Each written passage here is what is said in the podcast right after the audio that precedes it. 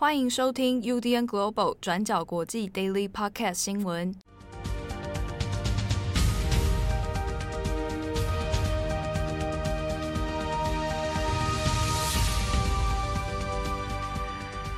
Hello，大家好，欢迎收听 UDN Global 转角国际 Daily Podcast 新闻。我是编辑七号，今天是二零二二年三月三十一号，星期四。好，那今天的几则重大国际新闻呢？首先，我们来看一下乌克兰跟俄罗斯。那美国方面有释出一个新情报啊，那这是从白宫的一些情报官员所透露出来的消息。那有讲到说，关于普丁的决策，那可能出了一些问题，而这个问题的来源，的确很有可能是来自于他周边的人没有告诉他真正的乌克兰情势的真相啊。换句话说，普丁可能被身边的人给误导了。好，那这一则新闻呢，是由白宫所透露。那在诶，我们看在台湾时间今天的时候，其实各大外媒都有做了相关的报道哈，包含美联社、包含路透社等等，那都有针对这个消息做确认哦。那美国方面并没有透露说这是哪一个情报来源，那并没有具名。那这边美方所掌握的情资呢，是说普丁觉得他自己觉得自己有被。俄罗斯的一些周边的顾问哦，军事顾问或者他身边的一些亲信给误导了，那并没有跟他透露说现在俄罗斯自己的军事实际情况如何，以及对于乌克兰的情势判断也是有问题。那也因为这样，所以导致了普京和他的内部决策圈里面彼此之间的信任度又变得更加的破裂。好，那这边所讲的误导的内容呢，有包括说。普丁其实不晓得自己俄罗斯的军队现在在边境哦，应该说在部署的时候还没有正式开战之前，那错估了俄罗斯军队的实力，好，误以为俄罗斯军队呢，它的包含人员呐、啊，包含它的装备啊，它包含它的士气，以为是很高的，可以足以来作战哦，但没有想到后来在发动进攻之后，就出现了一拖拉库的问题哦。好，那这是其中一个，那另一个呢？是错估了俄罗斯的经济，在受到西方的制裁之后，那所受到的严重影响。那先前呢，可能误判，以为这样的西方制裁呢，可能对俄罗斯的影响损害程度是有限的。好，那结果以事后来看，看起来是比他预期的还要来得严重哦。所以呢，从种种的这样的线索来看，似乎普丁的确被他身边的决策圈给误导。好，那。用这个方式来推导呢，可能大家才会想说，诶，那也许间接的证明了为什么从开战以来，那俄罗斯的表现其实并不如预期，而且甚至也前线传出了非常多，包含是俄罗斯的士兵的问题呀，哦，有逃兵役的问题呀，那或者是说有一些军人他根本不知道状况，然后就被派到前线去，那也或者解释了为什么普丁先前的大动作的部署，然后真的决意要来做开战。那状况又不如预期，那这中间的决策过程到底是一个理性的决定，还是中间出了哪些资讯断层呢？好，所以从白宫这边所透露的情资显示，似乎他现在的确是面临了很多的问题，而且他跟内部的决策圈之间的信任也是出了一些状况哦。那我们同时看另一条新闻来做交叉的对比，另一条新闻呢是来自英国的 GCHQ，好，那这个 GCHQ 是个情报的。呃，组织单位那也有透露说，俄罗斯的士兵在前线作战的时候，在乌克兰这边作战的时候呢，有拒绝执行命令的状况出现。那甚至是有这些诶不服从命令、想要抗命的俄罗斯军人呢，在前线就干脆自己破坏掉自己的武器、自己的装备啊。那甚至还传出说有自己人打自己人啊，把飞机给打下来的这样的情形。那 GCHQ 这边也有同步讲到一个事情，就是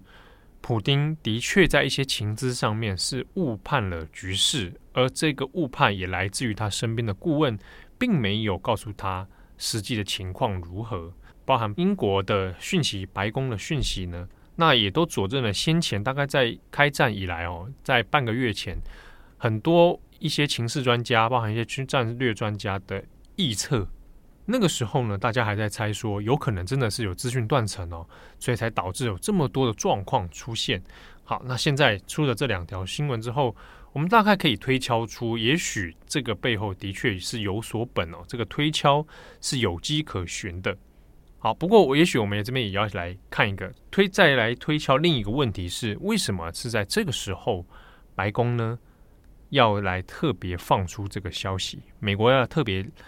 高调的啊，虽然说他并没有具名，但是呢，特别来告诉大家对外公开说，诶，普丁的现在周边的顾问。是有问题的，有状况的，而且普丁也不信任这些顾问。好，我们或许可以想象几种可能：一个是这样的对外消息释出，一定程度上或许会影响接下来俄罗斯的算计哦，他们的决策、军事决策上面有可能会因此受到影响，或者是影响普丁自己的判断。那另一方面，也或者是透过这样的情资泄露，那来孤立普丁现在在克里姆林宫的一个状态哦。比如说，去从中来见缝插针，让他跟他身边的一些亲信或者军事顾问等等，那产生更多的嫌隙。好，不过这些呢，都还是一个预测的阶段。那另一部分呢，是看到美国的布林肯啊，布林肯倒是有针对这个讯息，诶，少数有正面稍微回答这一个情资的一个官员哦。那他说，他其实也只是诶绕了圈圈啊，就说。就这个威权政府来说，就像俄罗斯这样威权政府来说，没有办法说出真相。那本来就是这一种体制的阿基里斯之剑啊、哦，就是 Achilles heel 啊。就我们讲到那个希腊神话里面，阿基里斯他的那个脚踝的部分啊，阿基里斯剑是他的弱点嘛。而是被打中的话，那整个人就贵州海料料。好，那这个是布林肯的回应啊。那其实也是讲说，在俄罗斯这样的专制体制里面。以普丁一人独尊，那身边的人可能是没有办法跟他告诉他真相的，好，甚至要隐瞒他，好，甚至是给错误的情资等等，好，那这都是独裁政权里面很严重的一个结构上的问题。好，那另一方面，我们来看一下战争的部分，虽然说呃大致上是攻势都没有那么强烈哦，不过像是在基辅这里，哈，我们有讲到说俄罗斯。的军队，那从基辅这边有往后退的这个迹象，哈，那这个也的确有受到证实。不过呢，基辅市的市长克里琴科啊，就是前重量级拳王克里琴科呢，他自己倒是有在透过和欧盟对欧盟的线上演讲里面，就讲到说，哎，其实他们在基辅这边收到的一些资讯哦，虽然说有的确有收到一个报告是讲，哎，这个从基辅里面那很多俄军在撤出撤出了。可是呢，轰炸还有一些炮击的这个状况仍然在发生，在基辅的北部还有东部，三不五时都还是会有巨大的爆炸声，还是有战斗在发生哦，也有人死亡。所以呢，他认为在基辅的郊区这里哦，他随时都还有可能是受到俄军的这个侵袭攻击的，所以没有办法掉以轻心。好，那当然，另一方面，也许可以解读成说，这是俄军在做呃部署转移阵地的时候一种掩护的做法。啊，那与此同时呢，包含北约国家，包含美国，那也有特别讲说，现在的确也有可能预测是俄罗斯要把他的精力都放在往乌克兰东部城市还有南部大城这几个方向。那基辅这一块或许就不会那么多用太多的心力在这里了。好，那除了这个炮轰仍然会有发生之外呢，那另一个是看不见的战斗啊，那也在网络在线上同步在进行哦。那这是一个来自 Google 的呃小组的报告啊，Google 有一个威胁分析小组，那特别讲到说，呃，还是有俄罗斯的骇客哦，那试图要来渗透北约国家的这个国防部的网络。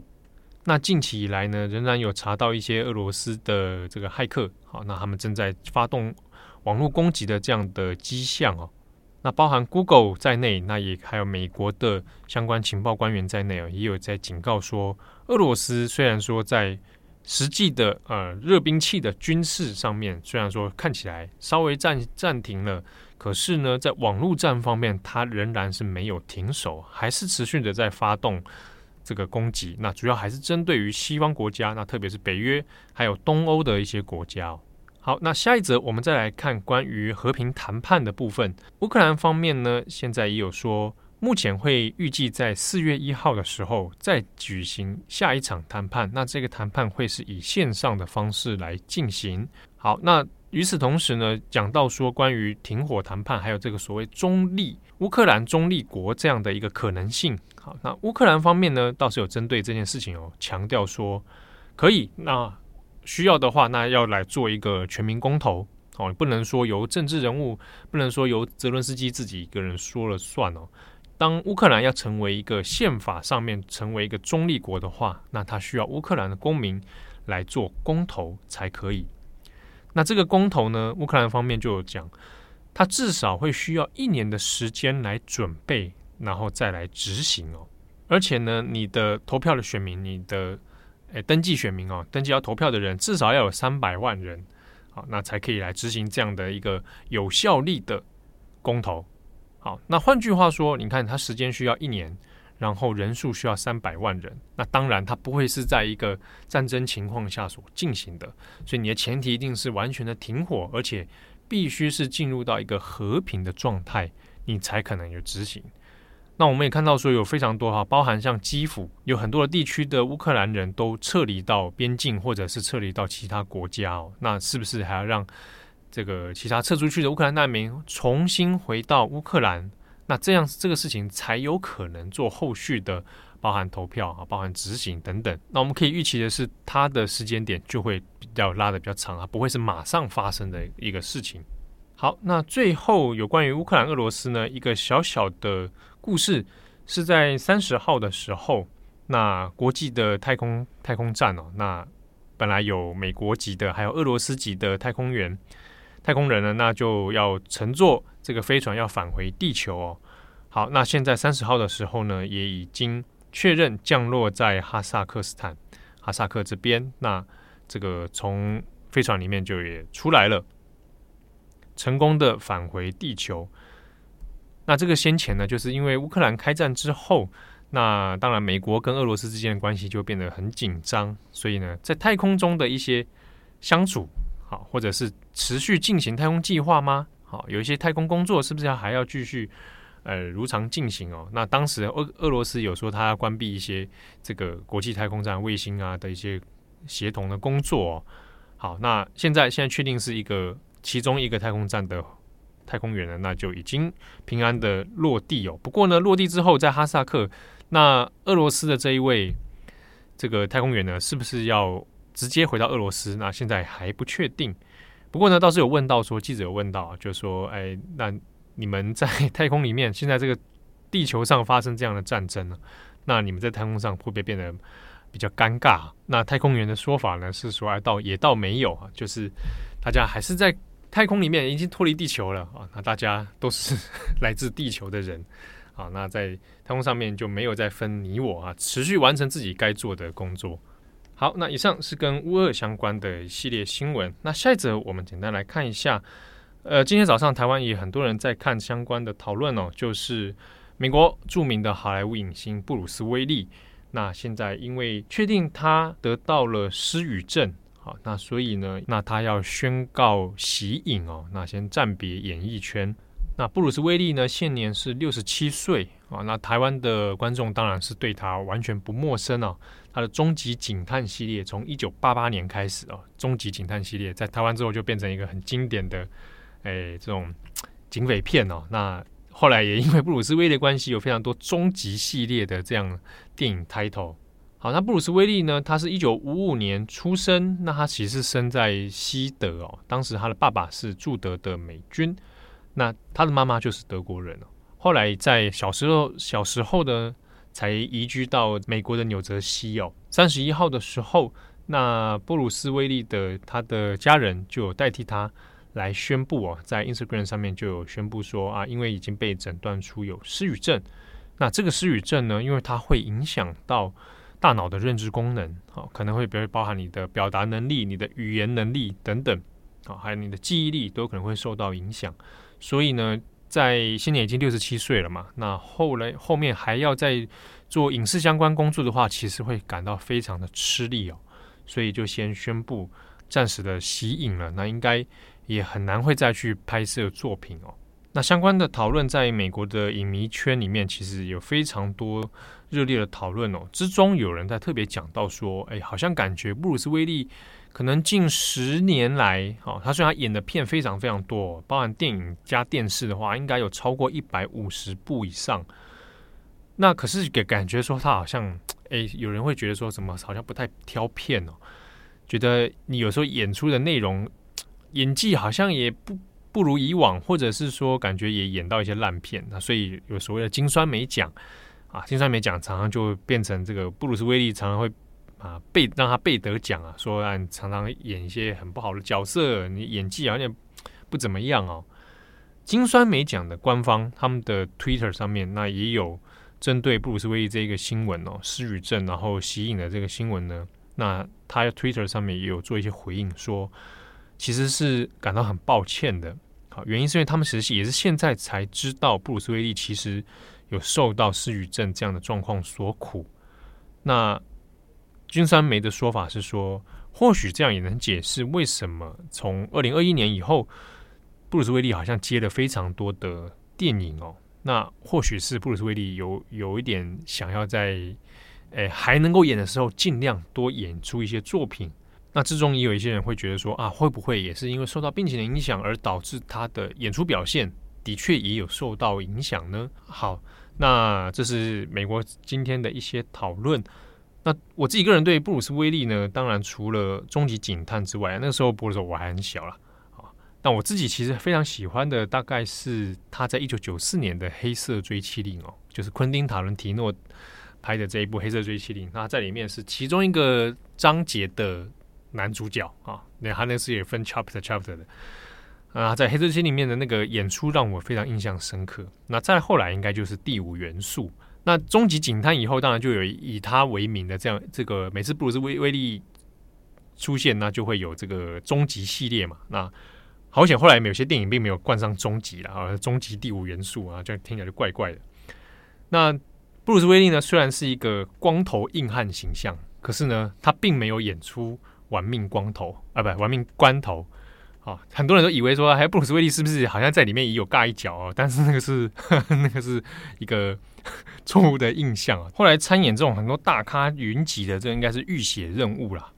好，那不晓得我们听友对布鲁斯威利的作品或者对他个人的印象，哪一些呢？是曾经你印象非常深刻的、非常喜欢的电影哦。好，感谢大家的收听，我是编辑七号，我们下次见喽，拜拜。